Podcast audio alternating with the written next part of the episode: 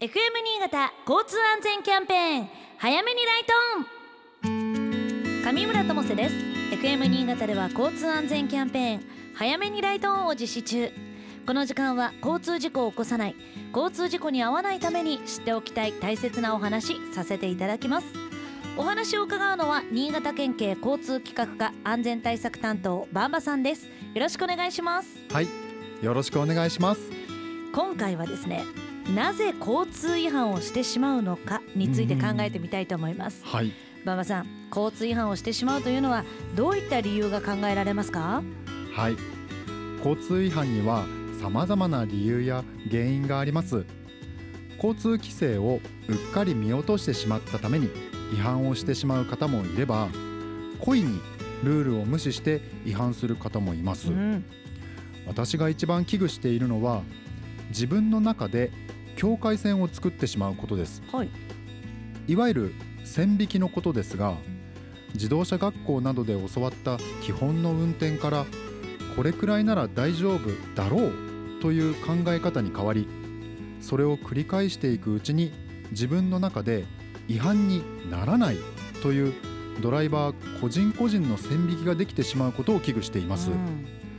このような線引きは違反を助長してしまうばかりか時として自分以外の他のドライバーに怒りの感情として表面化することがあります。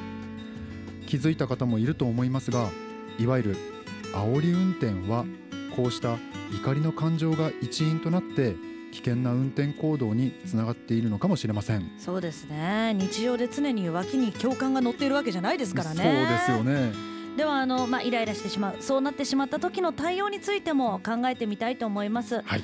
イライラしてしまうことは誰にでもあると思うんです。でもその怒りをどう抑えるのがおすすめなんでしょうか？はい。では私のおすすめとして上村さんはアンガーマネジメントという言葉をご存知ですか？はい。あの子育てをする中でもよくあの耳にしますよ。ありがとうございます。アンガーマネジメントというのは怒りの感情をコントロールしたり和らげるというもので簡単にご紹介します。はい。怒りというのは大切な感情の一つで身を守る防衛という役割を持っていて人間にとってなくすことのできない感情です。この怒りの感情の正体は自分がこうあるべきだと思う理想と実際に起きている現実とのギャップが生み出すとも言われています、うん。怒りの衝動のピークはある研究では6秒間続いた後次第に落ち着きを取り戻すとも言われています。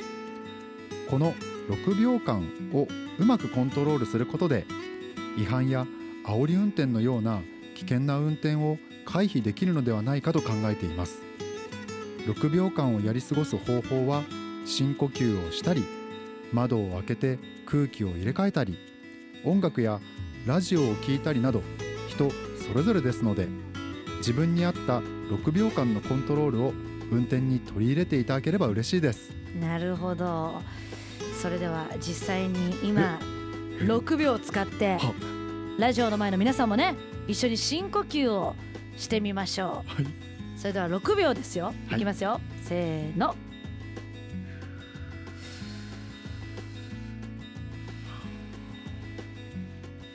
意外に長いですね6秒ってね。そうですね。こう考えてみても。うん、なんか頭がすっきりしたような気がしますね。気分の切り替えもなりますかね。うん、大事ですよね。ぜひ皆さんも取り入れてみてください。そして FM 新潟では現在交通安全にまつわる宣言や日頃道路を利用している時にほっこりした話などを早めにライトオンの番組ページで募集しています。応募者の中から抽選でオリジナルロゴ入り反射材ステッカーをプレゼントしています。ぜひご活用ください今週はここまでです。バンバさんありがとうございました。ありがとうございました。